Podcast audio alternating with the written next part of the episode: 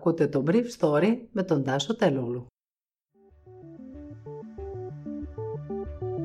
Καλημέρα σας. Σήμερα είναι 5η 1η Απριλίου 2021 και θα ήθελα να μοιραστώ μαζί σας αυτά τα θέματα που μου έκαναν εντύπωση. Η ελληνική κυβέρνηση ανακοινώνει το τέλος όλων των περιορισμών. Μην το πιστεύετε είναι 1η Απριλίου. Ανοίγουν τα σχολεία την μεθεπόμενη εβδομάδα αν φτάσουν εγκαίρως στα τεστ και τα μαγαζιά την επόμενη. Σταθερή η Αττική, προβλήματα στη Θεσσαλονίκη. Όσα εμβόλια περισσεύουν θα γίνονται στους εκπαιδευτικούς. Ήδη 4 στους 10 έχουν δηλώσει έτοιμοι να εμβολιαστούν. Μέχρι τώρα έχουν πεταχθεί πάνω από 6.000 εμβόλια διότι δεν βρέθηκαν αναπληρωτές των όσων είχαν ραντεβού. Ο Ευρωπαϊκός Οργανισμός Φαρμάκων ΕΜΑ πιστεύει ότι θα έχει την άλλη εβδομάδα καλύτερη εικόνα για την αξιολόγηση των 44 περιστατικών θρομβώσεων μετά από εμβολιασμό με Άστρα Ζένεκα, που πάντως δεν τον οδηγεί σε αλλαγή της θέσης του για το εμβόλιο. Αυτό που έγινε χθες μετά από μια πολύ ωρη συνεδρίαση της Επιτροπής Επιδημιολόγων ήταν να αρθεί η διαδημοτική κίνηση τα Σαββατοκύριακα, η απαγόρευση της οποίας ήταν ένα μέτρο που έτσι κι αλλιώς είχε καταρρεύσει τις τελευταίες δύο εβδομάδες μετά τα γεγονότα της Νέας Μύρνης. Συνδέθηκε επίσης η επαναλειτουργία κάποιων τάξεων στα Λύκεια πριν το Πάσχα με τη χρησιμοποίηση των τεστ οικιακού τύπου. Όπως είπες στο Brief Story, μια πηγή του Υπουργείου Παιδείας, αυτός είναι ο όρος της Επιτροπής των Επιδημιολόγων. Κάποια μέλη της Επιτροπής και της μικρής λεγόμενης Επιτροπής των Επιδημιολόγων, που αποτελείται από έξι μέλη, υποστηρίζουν την ανάγκη να λειτουργήσουν όλα τα σχολεία και τα δημοτικά ταυτόχρονα με τα λύκεια και τα γυμνάσια. Η κυβέρνηση θα ήθελε να λειτουργήσουν τα δημοτικά μετά το Πάσχα.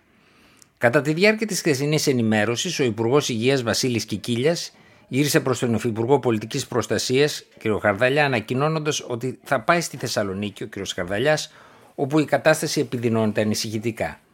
Με 285 κρούσματα μέσω όρο του τελευταίου 7 ημέρου, η συμπρωτεύουσα μέτρησε χθες 499 κρούσματα κορονοϊού. Στις 25 Μαρτίου είχαν καταγραφεί 315 κρούσματα με μέσο όρο εκείνης της εβδομάδας τα 231. Η πληρότητα σε κλίνες μεθ είναι 84% αλλά υπάρχει δυνατότητα επέκτασης κατά 50 κρεβάτια από 153 στα 203. Σε δύο εβδομάδες αναμένεται να παραδοθεί στο νοσοκομείο Παπα-Νικολάου το έργο της Επιτροπής για τα 200 χρόνια από την ελληνική ανεξαρτησία για 18 κλίνητες μεθ. Χθες το βράδυ έμαθα ότι παρά την ανακοίνωση της Διδασκαλικής Ομοσπονδίας, 4 στους 10 εκπαιδευτικούς έχουν ήδη δηλώσει στις διευθύνσεις πρωτοβάθμιας και δευτεροβάθμιας εκπαίδευσης ετοιμότητα να εμβολιαστούν ως αναπληρωματικοί με όσα εμβόλια μένουν διαθέσιμα από τη διαδικασία εμβολιασμού στα εμβολιαστικά κέντρα.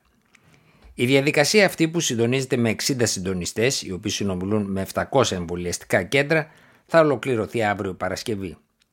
Στην ειδική εκπαίδευση που μόλις το 52% είχε δηλώσει ότι θέλει να εμβολιαστεί, οι δηλώσεις ξανά άνοιξαν και το ποσοστό αυτό σύμφωνα με πληροφορίες μου πλησίασε το 60% τις τελευταίες μέρες. Η επικεφαλής του Ευρωπαϊκού Οργανισμού Φαρμάκων Έμερ Κουκ είπε χθες το απόγευμα ότι το εμβόλιο της Άστρα Ζένεκα θα μπορούσε να συνδέεται με το θρομβεσικό σύνδρομο CVST καθώς 44 περιστατικά έχουν παρουσιαστεί σε χώρες του Ευρωπαϊκού Οικονομικού Χώρου δηλαδή τις χώρες της Ευρωπαϊκής Ένωσης αλλά και όσες ευρωπαϊκές χώρες είναι συνδεδεμένες μαζί τους εμπορικά στην Ήπειρο. Η κυρία Κουκ είπε ότι υπάρχουν ακόμα 18 περιστατικά εκτός Ευρώπης.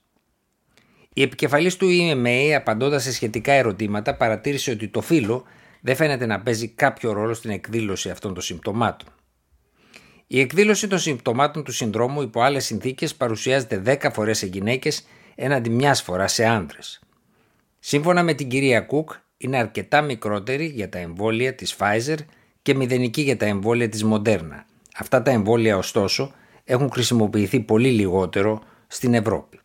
Η θέση μας, είπε η κυρία Κουκ, δεν έχει αλλάξει στο σημείο που να οδηγηθούμε στην απόφαση να περιορίσουμε το εμβόλιο στη χρήση για οποιαδήποτε ομάδα του πληθυσμού. Με αυτόν τον έμεσο τρόπο η επικεφαλής του EMA άσκησε κριτική στην απόφαση της γερμανικής κυβέρνησης να συστήσει τους εμβολιασμούς με αυτά τα εμβόλια σε άτομα άνω των 60 ετών, όπως έκανε εξάλλου και ο Καναδάς για άτομα άνω των 55, αλλά και η Σουηδία, η χώρα που ξεκίνησε μαζί με τη Μεγάλη Βρετανία η εταιρεία AstraZeneca.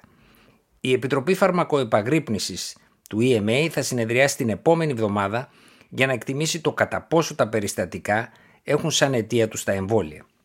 Πάντως, χθες οι γερμανικές αρχές δώσαν το πράσινο φως σε ιδιωτικά γιατρία στη Βαβαρία να αρχίσουν τους εμβολιασμούς με το συγκεκριμένο εμβόλιο, αυτό της AstraZeneca, και σε ανθρώπους ηλικίας κάτω των 60 ετών.